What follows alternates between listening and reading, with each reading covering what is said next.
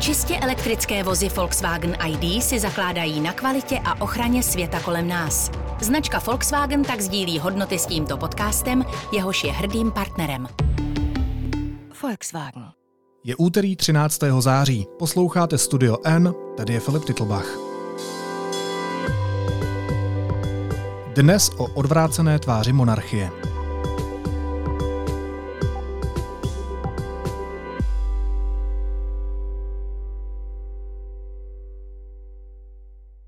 Po smrti královny Alžběty II. začaly zesilovat hlasy o současných problémech a historických dluzích britské monarchie.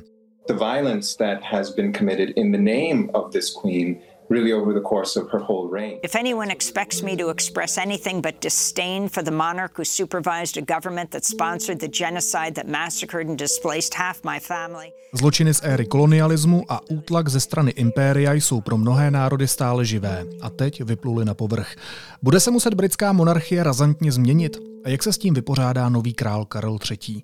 Mým hostem je politický geograf Michal Romancov, který působí na Institutu politologických studií Fakulty sociálních věd Univerzity Karlovy a Metropolitní univerzitě Praha. Michale, vítej, ahoj. Filipe, ahoj.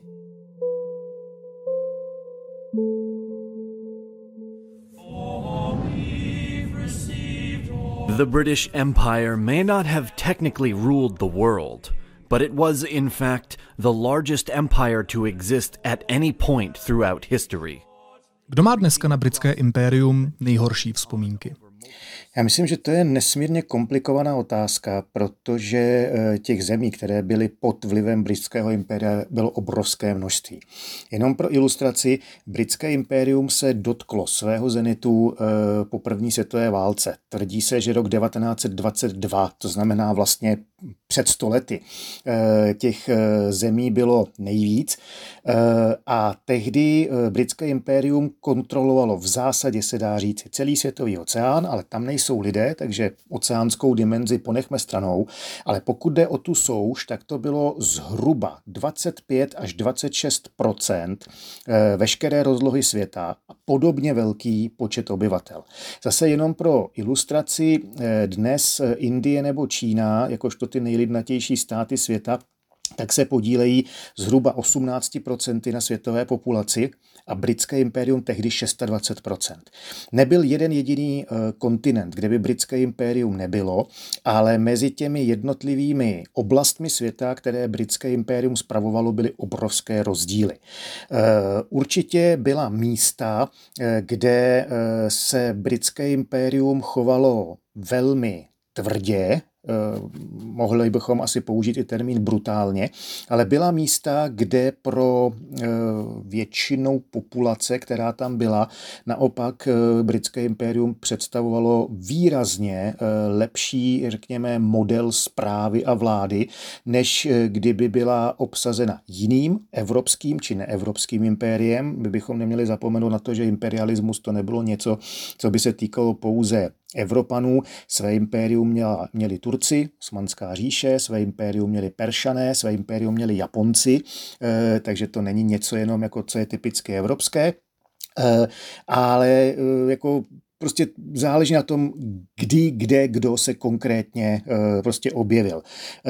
Možná, že to pro posluchače bude, hm, řekněme, překvapivé, ale já si myslím, že jednu z nejhorších vzpomínek na britské impérium, respektive na britskou nebo předtím ještě anglickou nadvládu, mají eh, možná paradoxně jiní Evropané, to jsou Irové.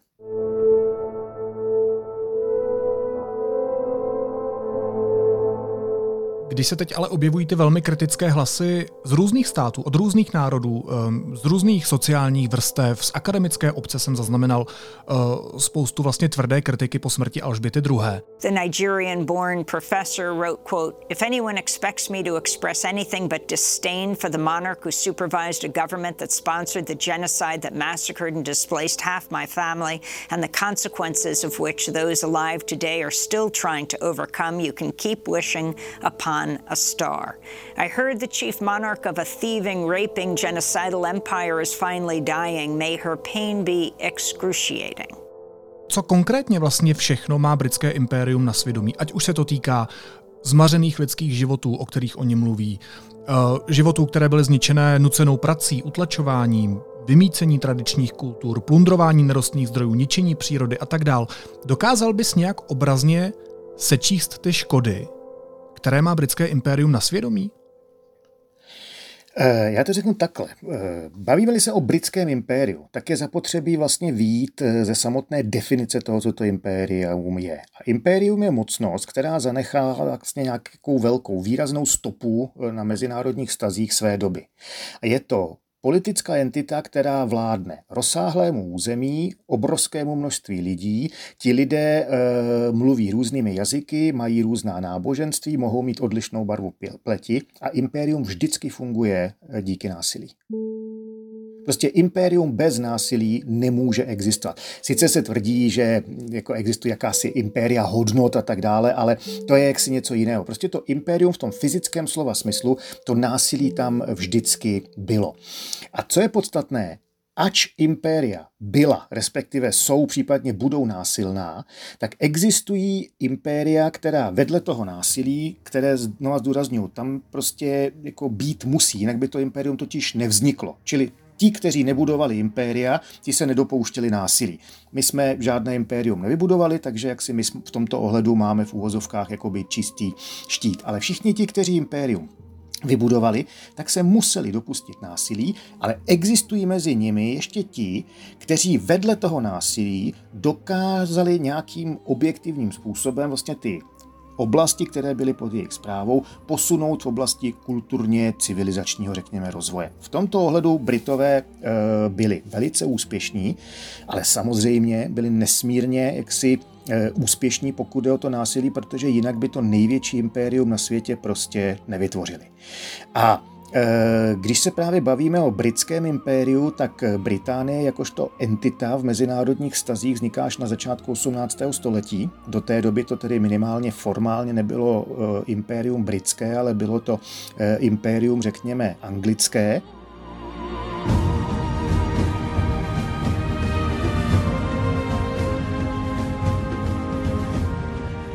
Ale kdybychom se omezili na to 18. století, dejme tomu, tak eh, tam vidíme, eh, že se britské impérium postupně vlastně začalo eh, etablovat, zejména na severu amerického kontinentu, v prostoru dnešních Spojených států a Kanady, v Africe, když v Africe dlouhou dobu vlastně až do v podstatě se dá říci 60. 70. let 18. století byli Britové primárně e, přítomni pouze na pobřeží. E, velkou výjimkou v tomto ohledu byla Jižní Afrika, které se možná dostaneme. No a potom samozřejmě britské impérium v Indii. Eh, přičemž, když se bavíme o Indii, tak tehdy ten termín Indie eh, znamenal dnešní Indii, Pákistán, Bangladeš, eh, Barmu, respektive Myanmar, čili ta tehdejší Indie byla výrazně rozlehlejší a potom ještě desítky jaksi menších oblastí na světě, většinou v těch pobřežních zónách.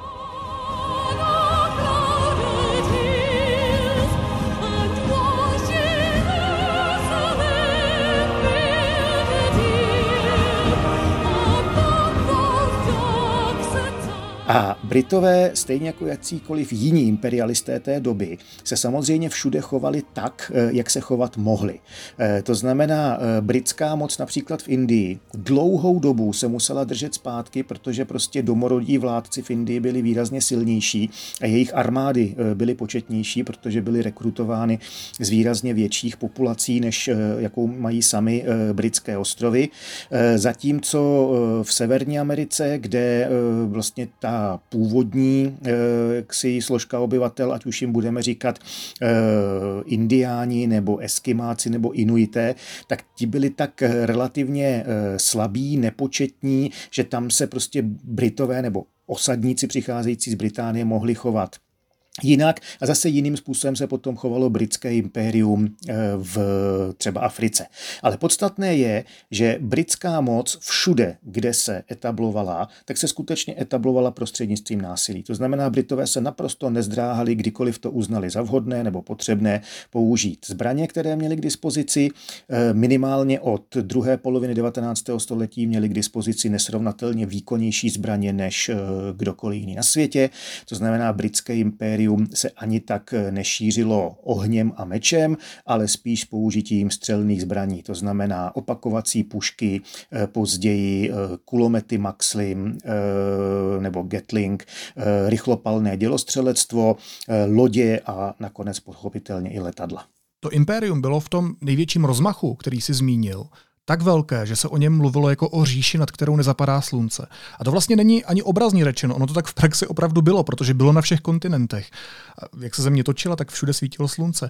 Jak se vlastně stalo, že se takhle velké impérium rozpadlo? A pokud se nepletu, je to největší impérium v lidských dějinách, které kdy vzniklo. Eh, pravděpodobně ano, protože eh, to britské impérium právě v době toho největšího územního eh, rozkvětu se rozkládalo na ploše někde přes 33 milionů čtverečních kilometrů a tvrdí se, že Chingis-Khánova říše byla jaksi menší. Ono samozřejmě nemáme přesně spočítanou tu plochu Chingis-Khánovy říše nebo mongolského impéria, chcete-li, protože tam přesně nevíme, kudy vedly ty hranice a navíc to netrvalo vlastně ani 100 let v tom jako největším eh, rozsahu, zatímco Britové byli v tomto ohledu výrazně eh, úspěšnější. No ale jak se to eh, rozpadlo? Ono je totiž zajímavé, že ten rozpad britského impéria, on zase prostě všude měl trošičku jinou podobu, ale v zásadě se dá říci, že britské impérium bylo unikátní nejen tím, jak vzniklo, a jak velké bylo, ale i tím, jak relativně klidně se rozpadlo.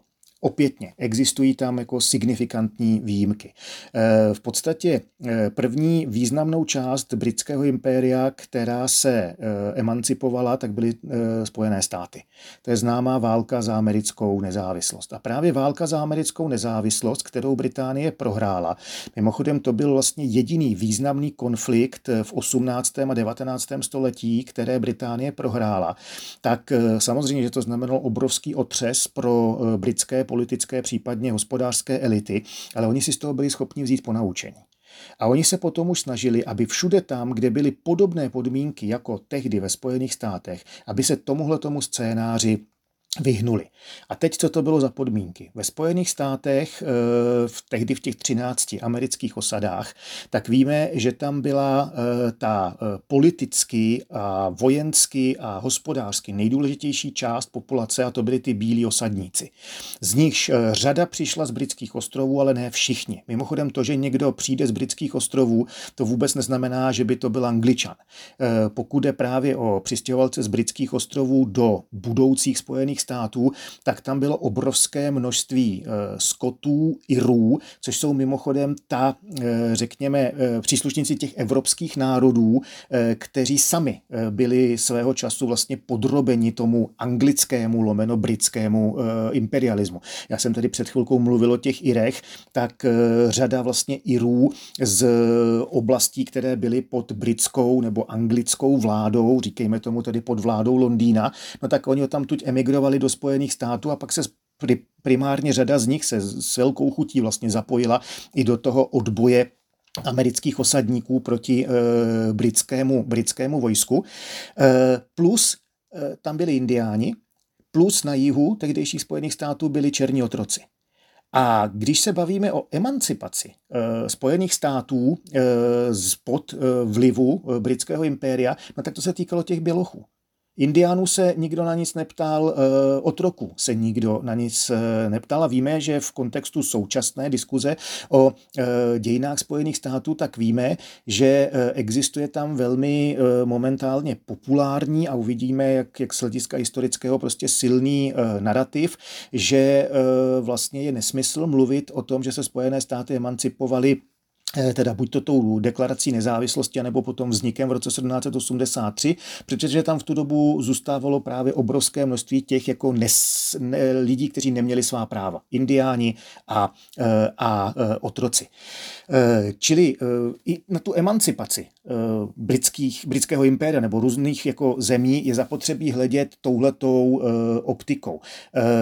Když se Spojené státy vlastně objevily, tak od toho okamžiku si britská vláda začala dávat obrovský pozor na to, aby proti sobě nikde nepoštvala eh, tu část britského impéria, kde dominovali bílí osadníci. To se týkalo Kanady, to se týkalo Austrálie a Nového Zélandu, to se potom týkalo Jihoafrické unie.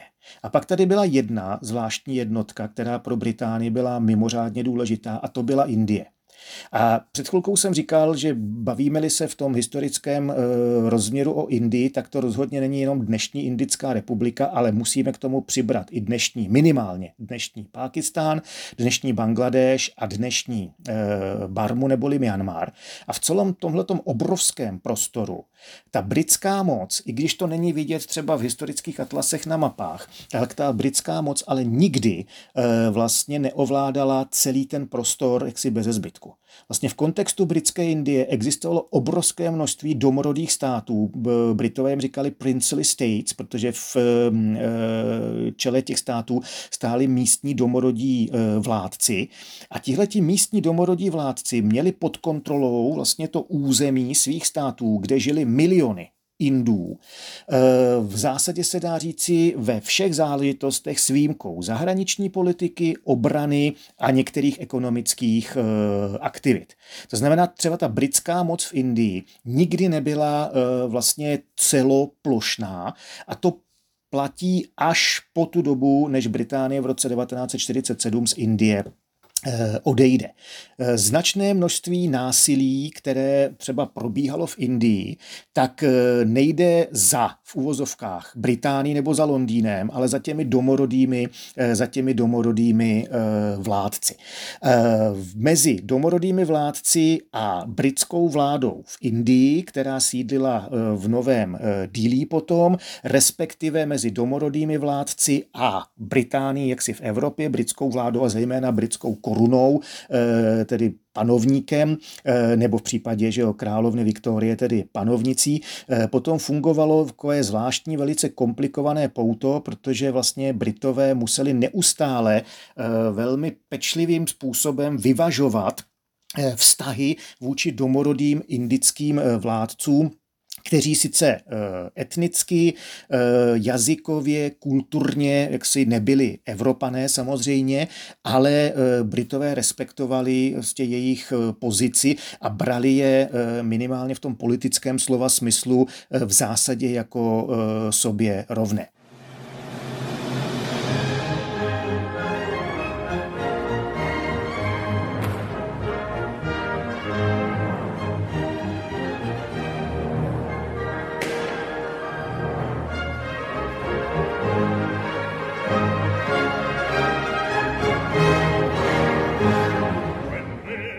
Africe potom, africké impérium, eh, tam to fungovalo ale třeba úplně jinak, eh, nebo potom mandátní území někde po první světové válce na Blízkém východě a tak dále a tak podobně. Já bych se na chvilku u té Afriky zastavil. Jak to fungovalo v Africe?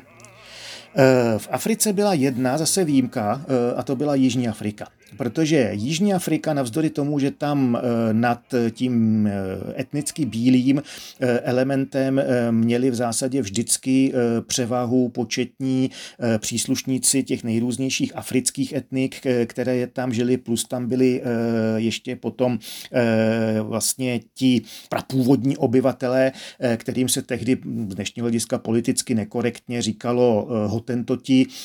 My bychom o nich hovořili právě jako o původní původním obyvatelstvu Jižní, Jižní Afriky, eh, tak eh, i když těch bělochů tam vždycky bylo málo, tak ve srovnání teda s počty těch eh, zejména černých domorodců, tak měli ve svých rukou strašně dlouhou dobu vlastně veškerou politickou a pochopitelně ekonomickou moc.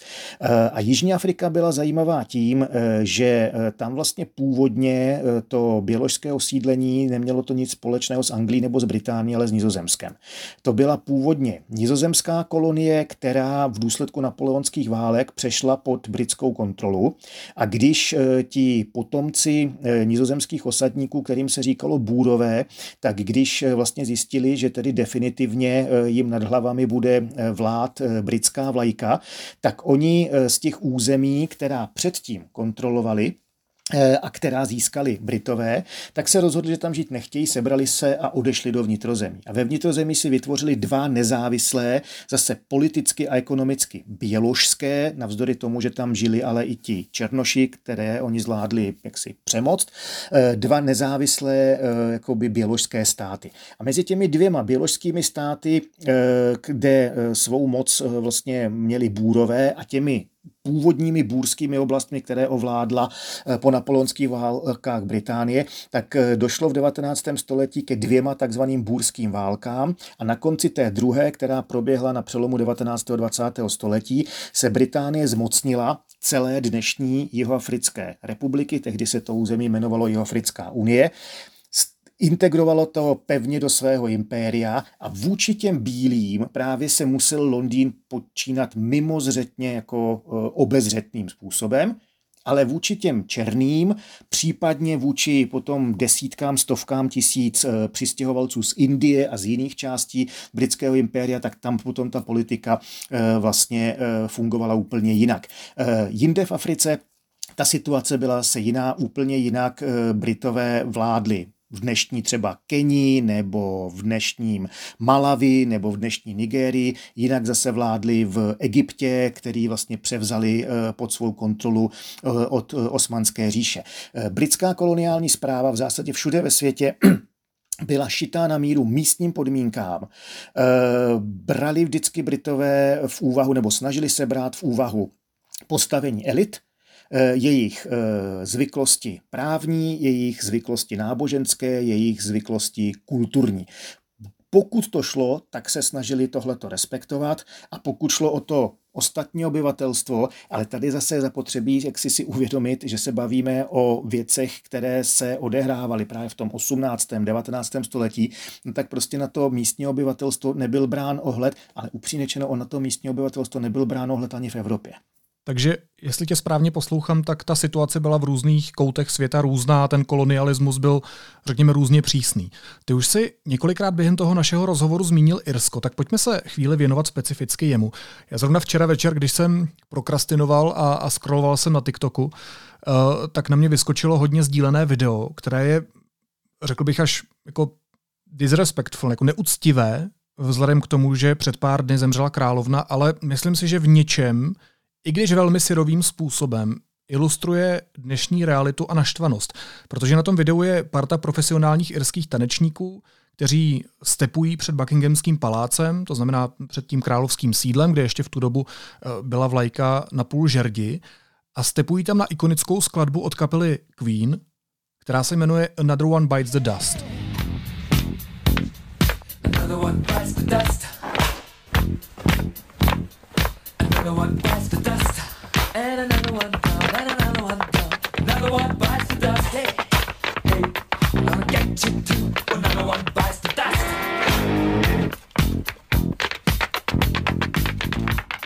Já nebudu překládat uh, název té písně, protože mi to přijde vlastně svým způsobem dost krutý, ale zajímá mě, nakolik vyhrocená je ta situace v Irsku ještě dneska a jestli je tenhle černý humor a popkulturní zobrazení odrazem té dnešní nálady.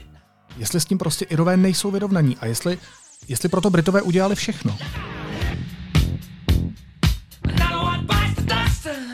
Určitě proto Britové všechno neudělali. A ne všichni Jirové to mají tak, jako případně to má tahle skupina e, tanečníků, ale někteří to, někteří to takhle určitě mají. Já si dovolím v tomto ohledu být osobní. Já jsem před e, 12 lety v rámci e, tého programu mobility vyučujících e, v rámci Evropské unie, tak jsem strávil týden v Dublinu e, na e, jedné tamní partnerské univerzitě a měl jsem tam, eh, protože tam každý ten vyučující musí prostě přijet s nějakou nabídkou přednášek, tak jsem tam měl přednášky o Rusku, protože Rusku se eh, věnuju.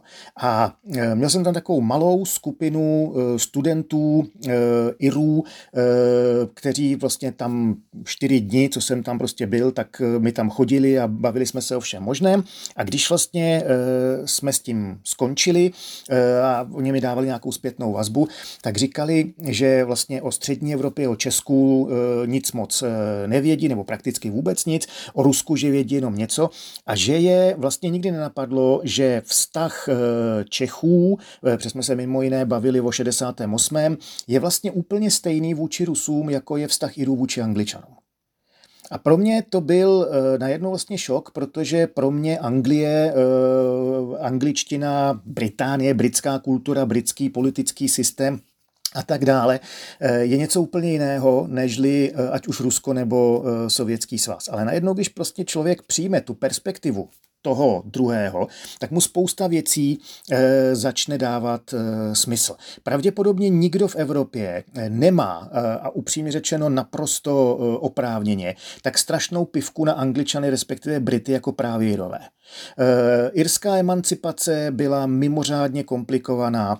E, vlastně ty vztahy mezi Anglií, respektive Británií a Irskem e, jsou vlastně plné e, jaksi vzájemného osočování, ale také porušování smluv, eh, podvodů, útoků, kde ti angličané, respektive Britové nakonec vždycky byli silnější. A pokaždé dokázali eh, vlastně ty projevy eh, emancipace Irů, když na věc přišlo utopit v krvi.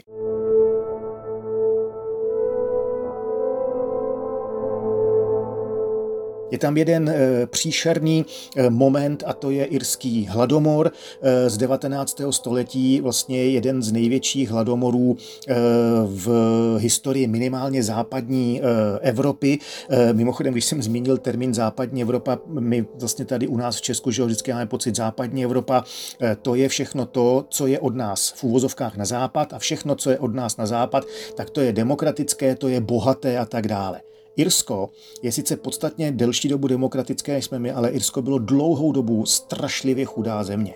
Vlastně ještě před vstupem Irska do Evropské unie bylo Irsko eh, na periferii Evropy, respektive západní Evropy, nejen geograficky, ale vlastně ve všech eh, ukazatelích socioekonomického eh, rozvoje. Dnešní Irsko je něco, něco úplně jiného. A Irové do značné míry oprávněně prostě e, vinili Londýn nebo Británii nebo korunu nebo jakkoliv jinak to, e, jinak to budeme nazývat e, ze všech těchto těch problémů. To znamená, oni se vůči e, právě Británii a tím pádem instituci monarchie oprávněně cítí být těmi vykořišťovanými, podrobenými, těmi, jak si jimž bylo jenom bráno, a nic jim vlastně nebylo dáno na oplátku. A e, i když britská monarchie e, vlastně e, se nakonec stáhla z většiny irského území víme, že pokud jde o Severní Irsko, tak jak si tahle ta nejsevernější část Irského ostrova ještě pořád je součástí Spojeného království a vlastně v, ve 20. letech a v první polovině 30. let minulého století vlastně došlo k tomu, že se z eh, Irska nejenom formálně, ale reálně stal eh, plnohodnotně nezávislý suverénní stát.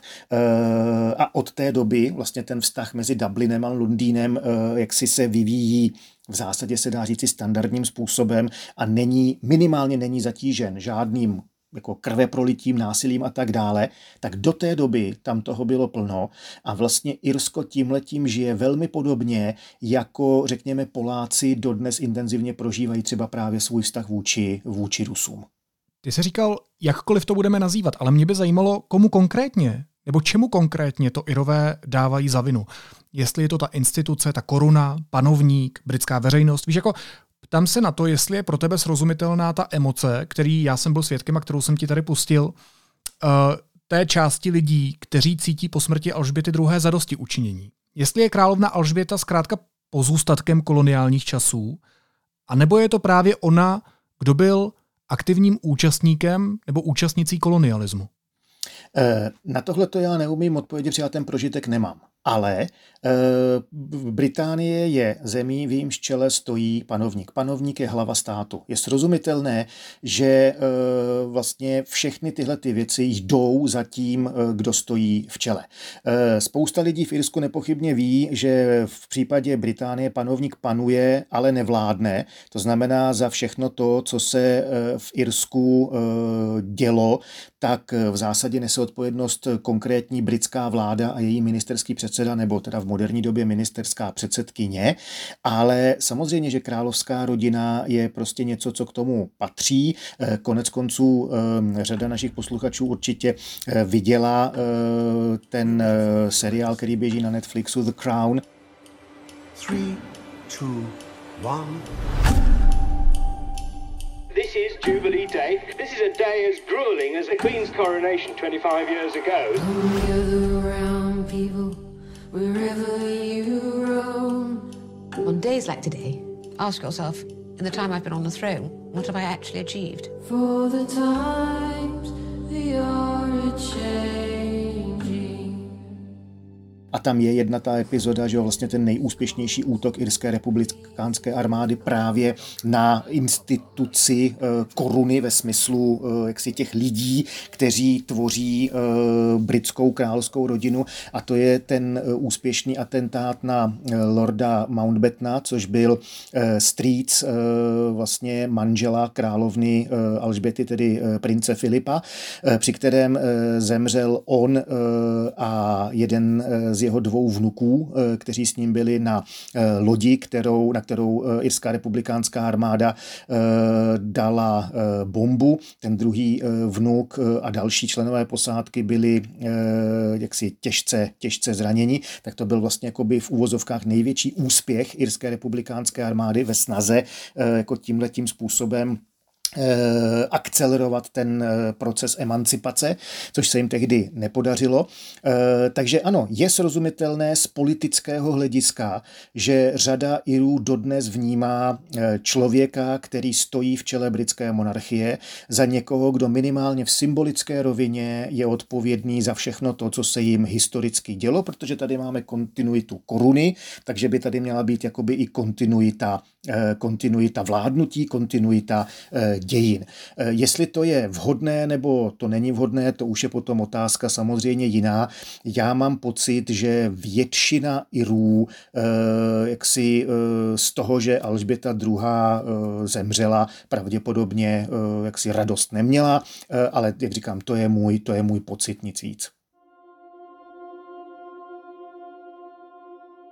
Yes, you know, mourning is is definitely appropriate. When there's someone who passes in a family and someone who's very well known. But in discussing and talking about the, the glorification of the Queen as we're seeing in her passing, what aren't we talking about? You know, that's kind of the question that I'm left with. Specifically, the violence that has been committed in the name of this Queen really over the course of her whole reign. That's what really worries me, that that story is not being told and it's not in the media. I find myself appreciating the circumstances um, in which she passed. Uh, she had good care. She had uh, good medical supervision. She was in secure shelter in a place that she loved.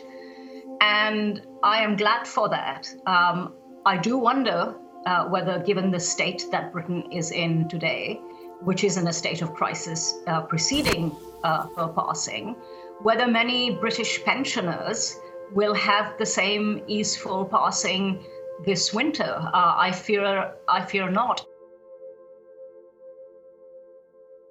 I guess it depends what you think a good job at being queen is.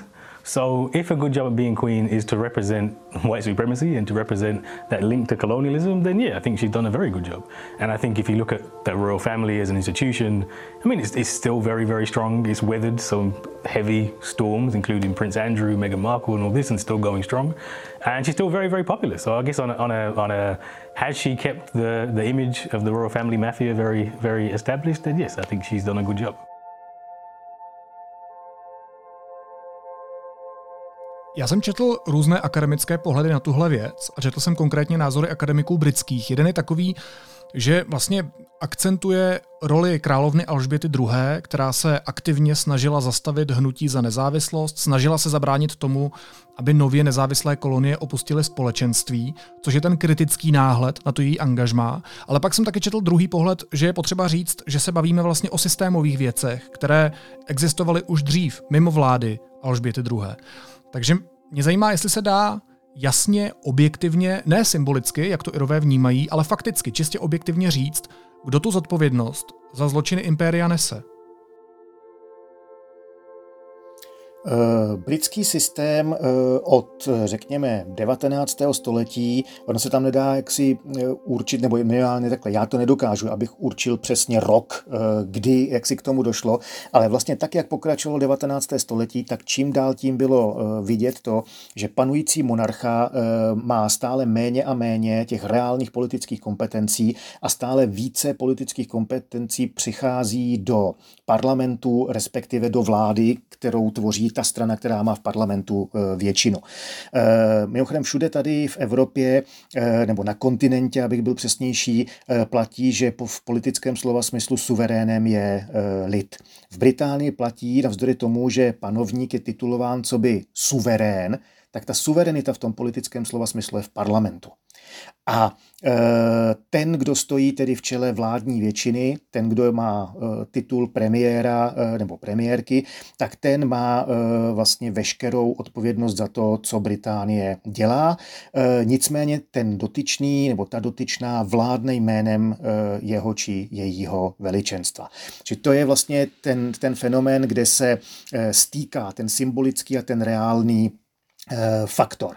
A e, britské vlády e, logicky a nevyhnutelně měly tendenci držet se v těch oblastech impéria ve všech, ve kterých mohli tak dlouho, dokud to pro ně bylo myslitelné.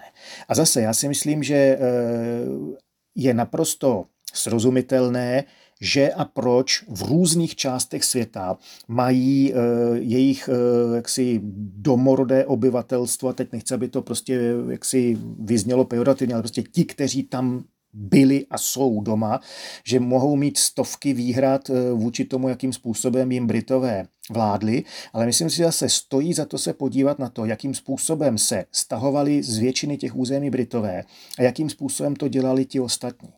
A když se třeba podíváme na Francii, což je ta druhá velká západoevropská země, tak vidíme, že zatímco e, Britové se většinou, zdůraznuju většinou, ne vždycky, dokázali stáhnout e, z těch zemí v klidu na základě dohody s těmi místními elitami, jimž byla předaná moc, tak francouzi to dlouhou dobu nebyli schopni tohleto akceptovat. A měli jsme mimořádně krvavou válku v Indočíně, e, měli jsme velmi krvavou válku v Alžírsku což je něco, co většinu britských kolonií e, nepostihlo. To neznamená, že tam nedocházelo k násilí a například i když se Britové s indickými elitami dohodli na procesu stažení v roce 1947, tak díky tomu, že na základě jejich zájemné komunikace došlo k přijetí toho sporného rozhodnutí, že bude vytvořen jeden hinduistický a tehdy dva muslimské státy, tehdy takzvaný východní a západní e, Pákistán, tak v důsledku toho, že e, část toho obyvatelstva se dala do pohybu a z těch e, muslimských států hinduisté směřovali do Indie a z to je většinově hinduistické Indie, se směřovali muslimové do toho Pákistánu, tak zemřelo pravděpodobně několik milionů lidí, což jako rozhodně není málo. Eh, měli jsme tady eh, vlastně eh, odchod Britů z dnešní Keni, respektive z Malajska, teprve v okamžiku, kdy se vojensky podařilo zvládnout situaci a vlastně spacifikovat v některých případech, v podstatě se dá říci anihilovat ty, kteří kteří se zbraní v ruce se snažili o to, aby o tamtuť Brity eh, vypudili. Takže ono to, ne, to jako nelze říct, že to Britové všude zvládli jako gentlemansky a snoblesov a ti ostatní ne, ale je zapotřebí prostě vidět eh, to v tom dobovém srovnání. Když se podíváme na to, jakým způsobem Portugalci opouštěli eh, své impérium, krvavá válka v Mozambiku, krvavá válka v Angole, krvavá, ale menší intenzita eh, té války třeba v tehdejší portugalské eh, Gvineji. Konec konců, podívejme se na Rusko. Rozpad Sovětského svazu. To, co se dneska děje, je dozvuk rozpadu Sovětského svazu.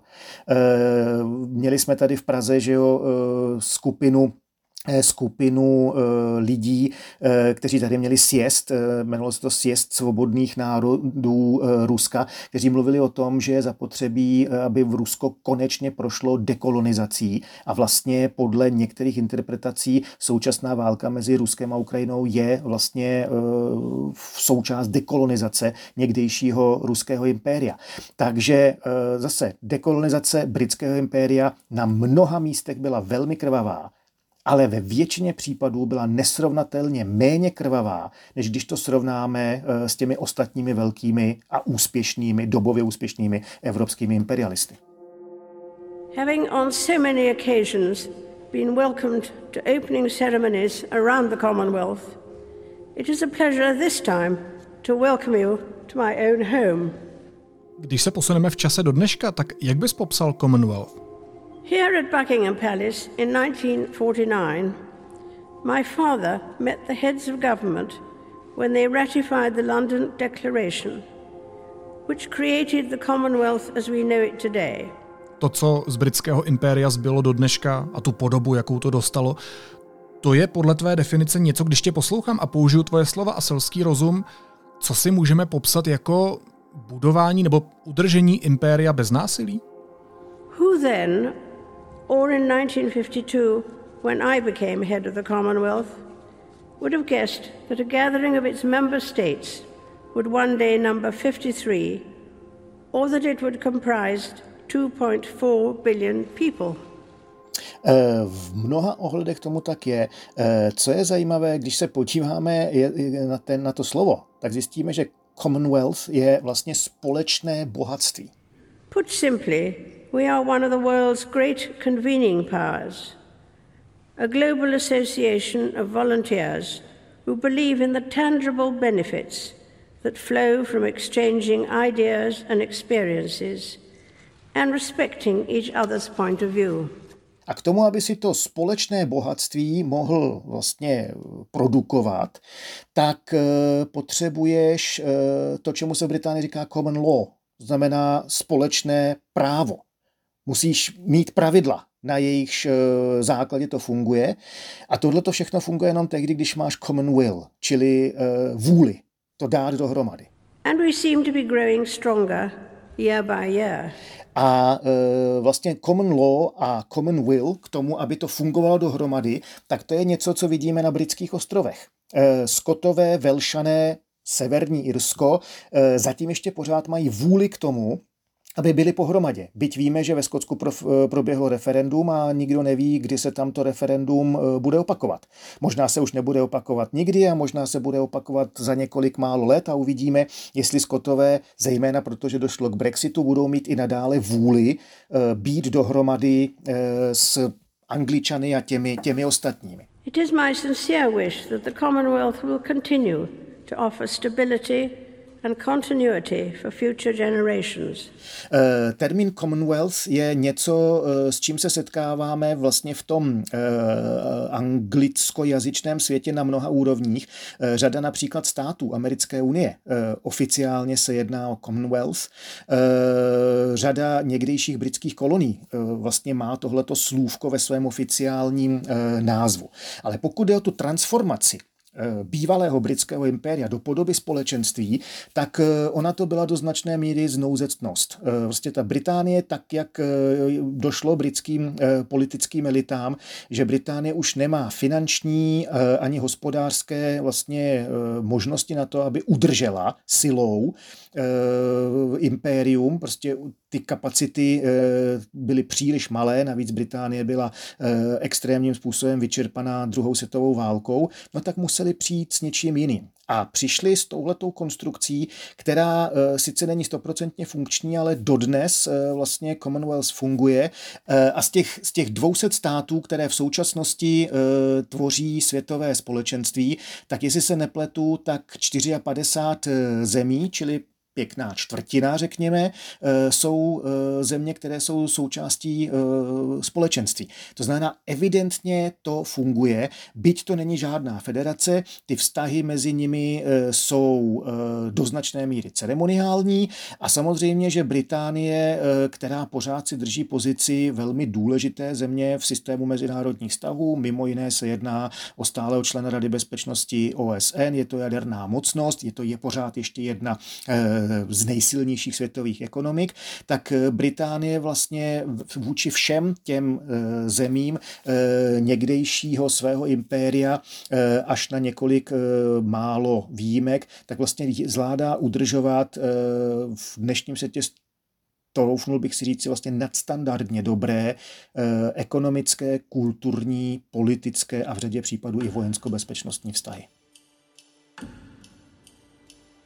It remains a great pleasure and honor to serve you as head of the Commonwealth and to observe with pride and satisfaction that this is a flourishing network. Come gather around people wherever you roam. For the times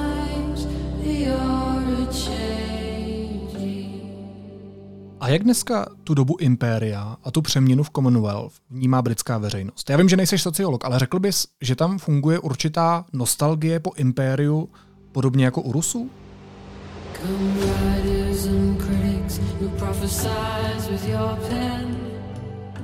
Eh, já myslím, že funguje, ale naštěstí se projevuje úplně jiným způsobem. Eh, když se eh, podíváme třeba na britskou filmovou a televizní tvorbu, tak zjistíme, že pořád v Británii jsou populární buď to nové adaptace, anebo vlastně ta stará produkce, která nějakým způsobem tuhletu dobu té imperiální vznešenosti Británie prostě reflektuje. Have you told them, Lady Grantham? She's told us nothing. Do sit down. I've come into possession of a villa in the south of France. What villa? Panství Downton například, eh, což je seriál, který eh, vlastně vysílá i tady u nás Česká televize, eh, tak to se sice netýká samozřejmě kolonií, respektive impéria, ale ta rodina Crowleyových, kolem které se to všechno točí, no tak to je samozřejmě něco, co vlastně vyrostlo z toho, jakou zemí Británie, Británie Británie tehdy, eh, tehdy byla. Eh, když se podíváme na Brexit, tak zjistíme podle mého názoru zajímavou věc. Eh, u nás se to velice často a zkratkovitě a nepřesně interpretovalo, že vlastně Britové chtěli zamezit migraci. Což je pravda, ale většinovou britskou veřejnost, byť se později ukázalo, že ta většina byla poměrně těsná, ale většina to byla, tak jí nepochybně nevadila migrace jakožto taková, ale vadila jí migrace eh, primárně z východní Evropy eh, tou největší východoevropskou zemí bylo Polsko. E, Británie dodnes je, a každý, kdo byl v Londýně nebo v jiném velkém britském městě, tak to prostě vidí minimálně v těch oblastech toho centra, tak Británie je samozřejmě země, kde není žádný problém e, potkat e, Indy, Pákistánce, Afričany, lidi z Karibiku a tak dále. A to všechno jsou oblasti někdejšího britského impéria, odkud když ti lidé přicházejí do Británie, tak většinou umí anglicky, což je třeba ten obrovský rozdíl vůči Polákům, Slovákům nebo Čechům, kteří eh, využili té možnosti a vydali se do Británie za prací. Eh, řada z nich eh, umí anglicky tak dobře, že nemají vlastně vůbec žádnou jazykovou bariéru a řada z nich pochází ze zemí, kde třeba politický systém je vlastně odvozen od toho britského politického systému a to konto pro ně je srozumitelná i celá řada dalších věcí, jak to vlastně na britských ostrovech funguje. To znamená, oni třeba mají jinou barvu pleti nebo mají jiné náboženství, ale z kulturně civilizačního hlediska jsou daleko bližší eh, těm, kteří tam žijí, než třeba Poláci, Slováci nebo my. Čímž se vracíme k tomu, co jsem říkal na začátku, že to impérium z definice je tou oblastí, kde je spousta lidí, je to na různých místech světa, kde je přítomno to násilí, ale zároveň je tam ten vlastně respekt vůči té jinakosti. Jiné náboženství, jiná barva pleti a tak dále. Na druhou stranu, já mám tady v ruce starší průzkum britské společnosti YouGov, který před osmi lety ukázal, že 59% Britů a Britek považuje britské impérium za něco, na co můžou být hrdí. A naopak jenom 19% z nich cítí hambu za to, co Británie v těchto časech provedla. Já se vlastně ptám na to, nakolik mají Britové a Britky ty vzpomínky na tu temnou stranu impéria, o které se bavíme, zamlžené, protože dohledal jsem třeba tweet konzervativní poslankyně Heather Wheeler z doby olympijských her v Riu, kdy ona si napsala na Twitter Impérium se jde pro zlato. Ona prostě provedla takový ten koloniální přepočet, sečetla všechny medaile eh, tehdejšího impéria, aby ukázala tu jeho moc i v té době, kdy už neexistuje a kdy víme, jaká zvěrstva napáchalo. Tak není přesně tohle to, co se diplomaticky možná nazývá národní hrdostí, ale ve skutečnosti je to imperiální myšlení v něčem ilustrativní pro tu britskou společnost. Určitě pro nějaký významný segment, nevím, jestli to je dneska těch 59%, jak si říkal, to může být o něco víc, o něco méně, ale to je celkem jedno, určitě ano. Ale zase eh, podívejme se eh, na jeden každý, řekněme evropský národ a zjistíme, že tam něco podobného vidíme taky. Francouzi jsou dodnes hrdí na Napoleona. Navzdory tomu, že napoleonská armáda splundrovala polovinu Evropy. Eh, pravda, Němci dneska nejsou hrdí na Hitlera, ale to Německo má naprosto unikátní historickou historickou zkušenost a zejména vlastně bylo donuceno zpracovat tu historickou zkušenost. Podívejme se na současné Rusko a uvidíme něco, co je naprosto, naprosto otřesné. A mimochodem eh, i řada eh, jaksi vzdělaných, liberálně eh, smýšlejících Rusů, kteří nechtějí mít s Putinem nic společného, ti dodnes řeknou, ano, sovětský svaz měl své jako obrovské nedostatky, ale byli jsme první ve vesmíru, eh, byli jsme úspěšní ve sportu, byli jsme úspěšní ve vědě, byli jsme úspěšní v kultuře. Eh, to znamená to, že tohle řada Britů, v první řadě asi Angličanů, prostě má, na tom asi není vůbec nic eh, zvláštního. Otázkou spíš je, jakým způsobem se právě učí o těch nedostatcích.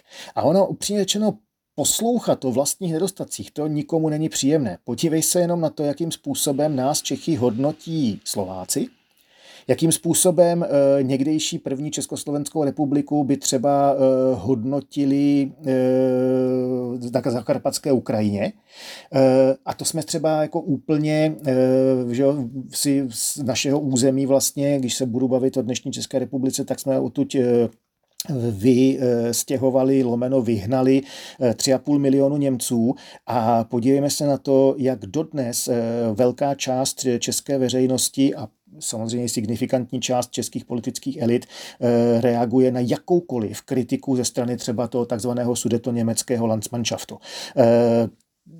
A to my jsme žádné impérium neměli. Jo? Týká se to jenom těch bezprostředních e, sousedských e, vztahů. E, nechceme prostě slyšet, jako, e, co jsme jim udělali špatného. E, bavíme-li se, co já vím o Karlu IV., tak e, ho vnímáme optikou e, noci na Karlštejně. Ale Karl IV. nebyl Vlastimil Brodský a e, nespívalo se tam tehdy a, a, a tak dále, tak podobně. Řada Britů e, samozřejmě má takhle monstrózním způsobem pokřivený pohled na vlastní dějiny, ale faktem je se, že na britských školách, na britských univerzitách e, jsou kurzy, které se tohle snaží prostě někam jakoby dát tu perspektivu, prostě včetně těch negativ. A například e, v britské britské veřejnoprávní televizi v BBC už leta běží naprosto fantastický seriál pro děti, který se jmenuje Horrible Histories. A ten je eh, jaksi nesmírně vtipnou, ale zároveň informovanou jakoby, formou.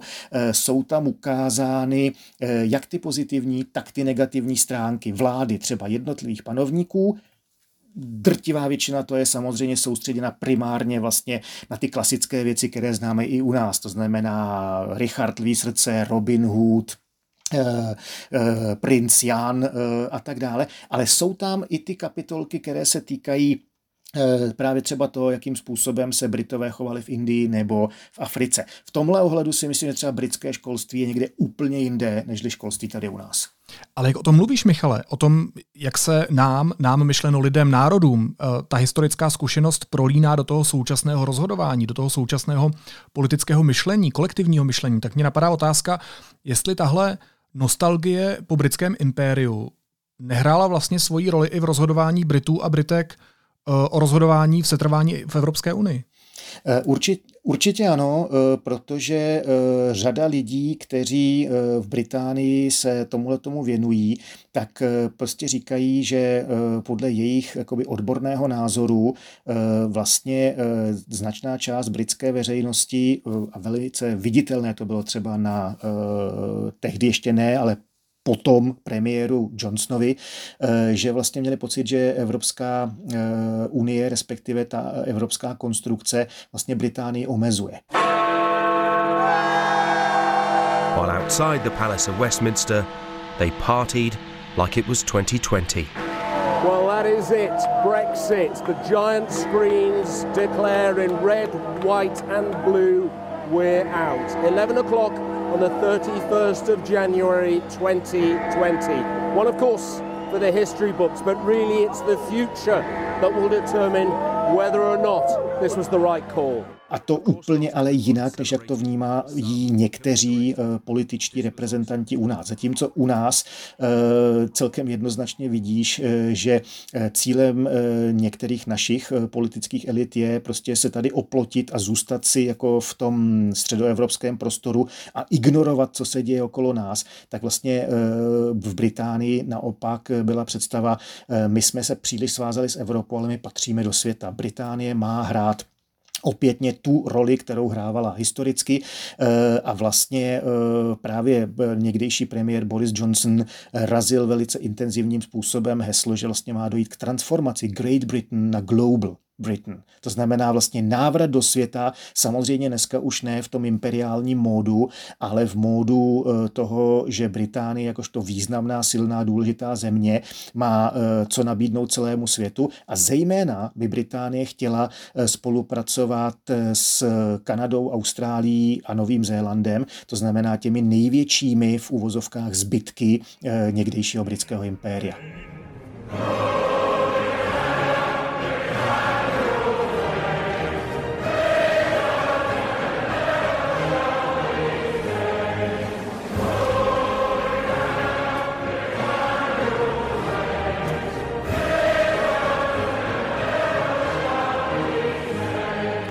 Um, pojďme se dostat ještě k takovému filozofickému paradoxu, řekněme, nebo něčemu, co nemusí racionálně dávat dobrý smysl na první dobrou. Já to zkusím vysvětlit i z pozice člověka, který se nechává unést uh, tou královskou rodinou, kterého fascinuje ten systém, jakým uh, Británie a monarchie v Británii funguje. Velká Británie je bez pochyby součástí západního světa. Západní svět funguje na mnoha sdílených principech. Těm zásadním principům patří rovnost podmínek, eh, rovnost příležitostí, demokracie jako volba zástupců, kteří mě budou reprezentovat, kteří eh, budou eh, dělat všechno pro to, aby se mé zemi dařilo dobře, stojí na principech zásluhovosti, poctivosti, kritického myšlení, jak už jsme se o tom taky bavili, nějakým, nějakém vyrovnávání se s minulostí, napravování historických chyb, jako to dělalo Německo a tak dále. A na druhé straně máme právě tu instituci, tu korunu, která spoustu z těchto principů, které jsem jmenoval, uh, popírá. Protože pokud se nenarodím do královské rodiny, tak nemám nárok na trůn. Nemůžu si ho nijak zasloužit. Nemůžu si ani zvolit někoho, koho bych tam chtěl mít, kdo by mě mohl v té demokracii zastupovat. Uh, je to instituce, která má na svědomí spoustu historických přešlapů a ty si v úvodu našeho rozhovoru říkal, že Británie a monarchie neudělala všechno proto, aby se s tím vyrovnala já jako Brit nebo jako Britka můžu být chudý, chudá, ale z mých daní platím někoho ne podle schopností, ale podle toho, že měl vlastně štěstí, že se narodil do rodiny, kterou já mám povinnost živit. Tak jak je vlastně možné, že monarchie jako instituce, která je z podstaty věci založená na privilegiu zrození, to znamená bez zásluhovosti, nespravedlnosti, možná i popírání reality, a, a to nás možná fascinuje. Jak to, že může v tom západním světě existovat? Jak je tohle vůbec celé možné?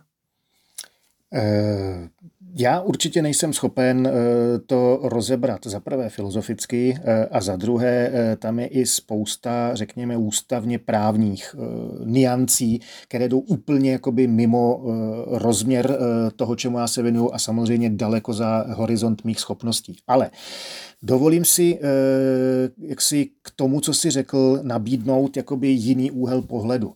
Eh, ještě eh, před vlastně první světovou válkou, což není upřímně řečeno až tak dlouho, to je něco málo přes 100 let, drtivá většina zemí v systému mezinárodních vztahů byly monarchie. Vlastně republiky byly naprostou výjimkou. Ono to týká samozřejmě se jak Evropy, tak světa. První světová válka to byl eh, vlastně první eh, významný impuls, kdy eh, skutečně velké množství zemí ve světě začalo si vybírat republiku jako lepší jaksi způsob organizace věcí veřejných. A Otázkou je proč. A jedna z odpovědí je, že na straně vítězů v první světové válce stály dvě republiky. Francie a Spojené státy, které obě se eh, v tom jaksi násilném eh, procesu zbavili svých jaksi monarchií. V případě Spojených států to byla ta monarchie britská, v případě Francie, že to byly tehdy Bourboni. Když se podíváš na Spojené státy a na Francii, tak zjistíš, že americký a francouzský prezident jsou do značné míry v uvozovkách monarchové, když se podíváš na to, jaký mají, jako, jaké mají postavení, jakou mají moc, zejména v případě té Francie je to evidentně vidět od de Gaulle prostě, že sice on byl volen, ale e, vlastně pompa, kterou e, on e, vlastně dal tomu e, úřadu páté republiky, která dodnes trvá, je v uvozovkách monarchistická. Takže vidíme, že i ty e, republiky mají celou řadu monarchistických prvků. Konec konců u nás prezident sídlí na hradě. Eh, to je jako jeden z těch jakoby vnějších rysů, které jsou vidět. Faktem je, že eh, po druhé světové válce a zejména potom v procesu dekolonizace začaly monarchie vlastně ve světě se hroutit velmi rychle. Dneska eh, se odhaduje, že zhruba tři čtvrtiny zemí v systému mezinárodních vztahů jsou republiky a ta zbývající čtvrtina jsou monarchie. Zdaleka ne všechny ty monarchie jsou monarchie demokratické. Eh, máme tady třeba Brunei nebo Saudskou Arábii, to jsou monarchie absolutistické. Máme tady Vatikán nebo svatý stolec, jestliže chceš, což je taky monarchie je eh, vlastně absolutistická, ale když se podíváš do Evropy, tak zjistíš, eh, že ty monarchie, které v Evropě zůstaly, Máme monarchie ve Skandinávii, máme monarchie v Beneluxu, máme monarchii v Británii samozřejmě eh, a v roce 1975 se navrátila monarchie do Španělska.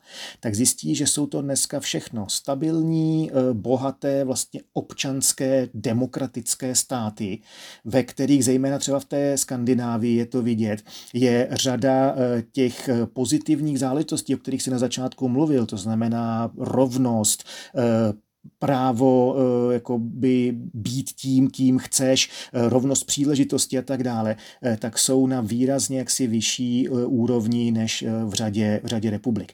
To znamená, ono to není o tom, jestli formálně je to republika, monarchie, ono je to spíš o tom, jakým způsobem funguje ta společnost a její politický systém a politické řízení jakožto celek. A tady si myslím, že britská monarchie Právě proto, jak dlouhou dobu tam byla Alžběta II. Mimochodem eh, během její vlády došlo k řadě dnes už neviditelných jakoby proměn, eh, protože je nevnímáme, protože už je bereme jako standard.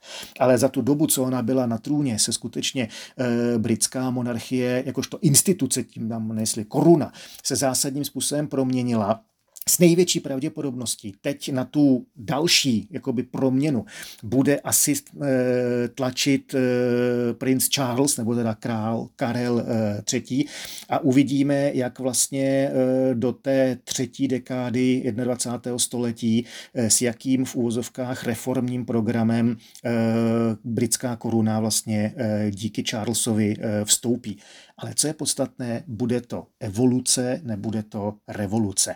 A mimochodem společnost, která e, neprojde revolucí, respektive neprojde násilnou revolucí, tak upřímně řečeno, to je něco, co já bych třeba bral všema deseti. Děkuji ti za tvůj jiný pohled, děkuji za tu polemiku, ale co tím teda říkáš?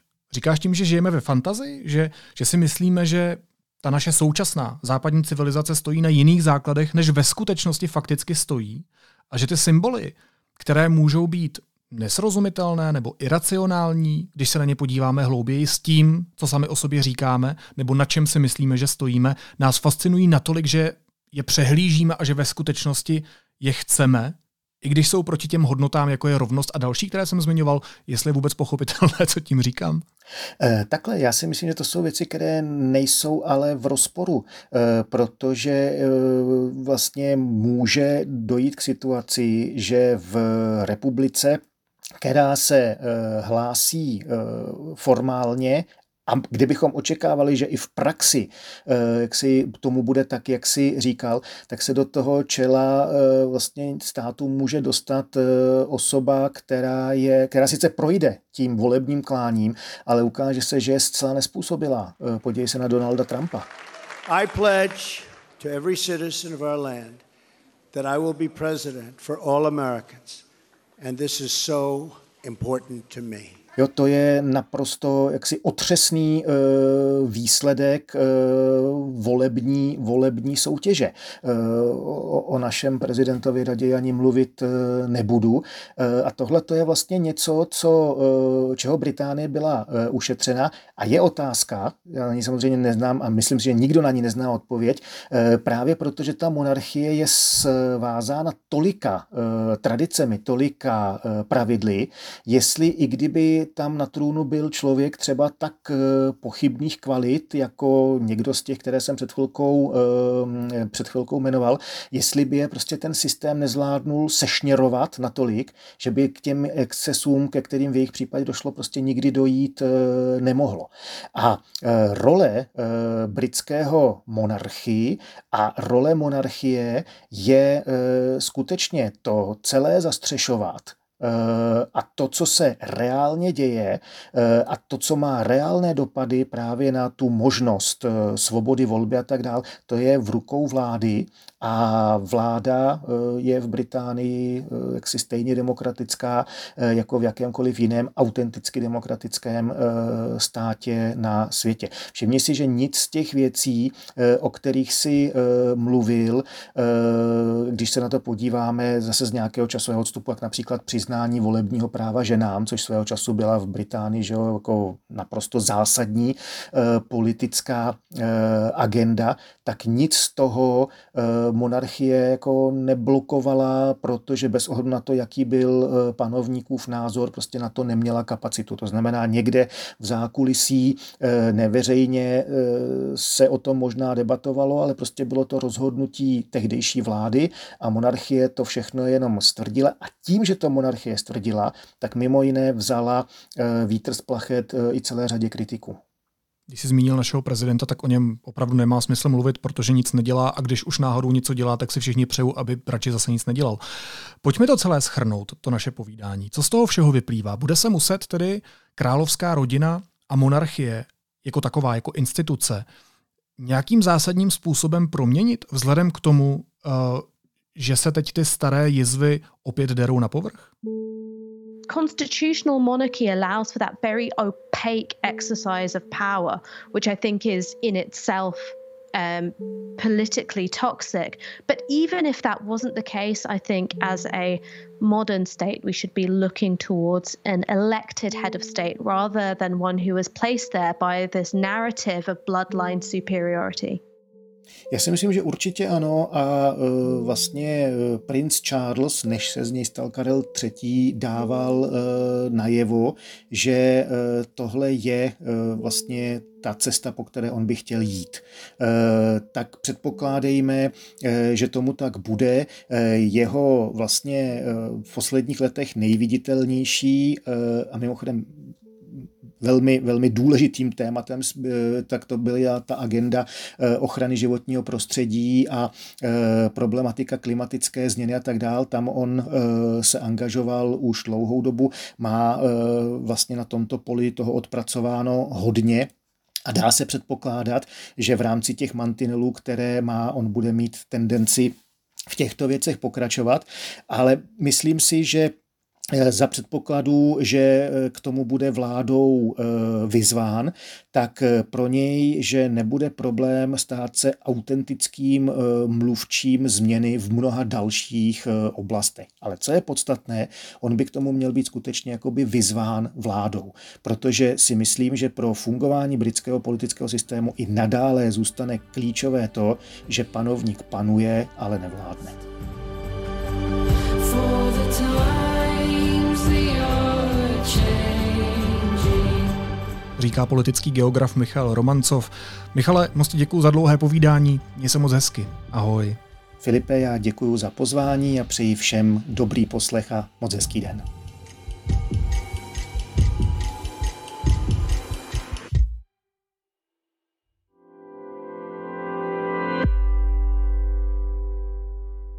A teď už jsou na řadě zprávy, které by vás dneska neměly minout. Soud s expremiérem Babišem a Janou Naďovou pokračuje. V kauze Čapí hnízdo přijde zítra svědčit Monika Babišová a ex-šéf poslaneckého klubu Ano Jaroslav Faltýnek. V pátek by měl přijít svědčit Andrej Babiš mladší. Jeho účast ale zatím není potvrzená. Andrej Babiš může být souzen nejenom za napomáhání k dotačnímu podvodu, ale i za další trestný čin. Soudce Jan Šot to obžalovanému politikovi oznámil už v červnu dopisem, kde také vysvětluje důvody, proč to takto vyhodnotil. Deník N má dokument k dispozici. Víc najdete na našem webu. Vláda na svém jednání stanovila maximální ceny elektřiny a plynu. Maloodběratelé, tedy domácnosti a živnostníci, zaplatí za silovou elektřinu maximálně 6 korun včetně DPH za 1 kWh. Plyn bude stát maximálně 3 koruny. Po vojenské porážce na severovýchodě Ukrajiny přišla do Kremlu další špatná zpráva. V srpnu se na ruském rozpočtu naplno projevily omezené dodávky plynu do Evropy. Ten tak umazal většinu svého letošního přebytku a boje mezi Arménií a Azerbajdžánem, které opět propukly v noci na dnešek, si dosud vyžádali nejméně 49 životů z řad arménských vojáků. Oznámil to podle agentury Interfax arménský premiér Nikol Pašinjan. A na závěr ještě jízlivá poznámka. Obhájce Andreje Babiše se u soudu k obžalobě vyjádřil dvěma latinskými citáty. Statečně haň vždy něco ulpí a ostatně míním, že Kartágo musí být zničeno. Já znám taky jeden latinský citát. Ubi sementem feceris, ita met. Jak zaseješ, tak sklidíš. Naslyšenou zítra.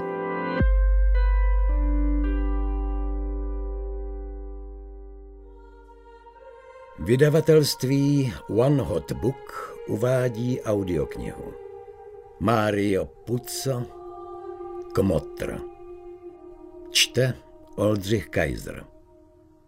Obličej Dona Corleona schladl a zmizel z něho poslední zákmit soucitu.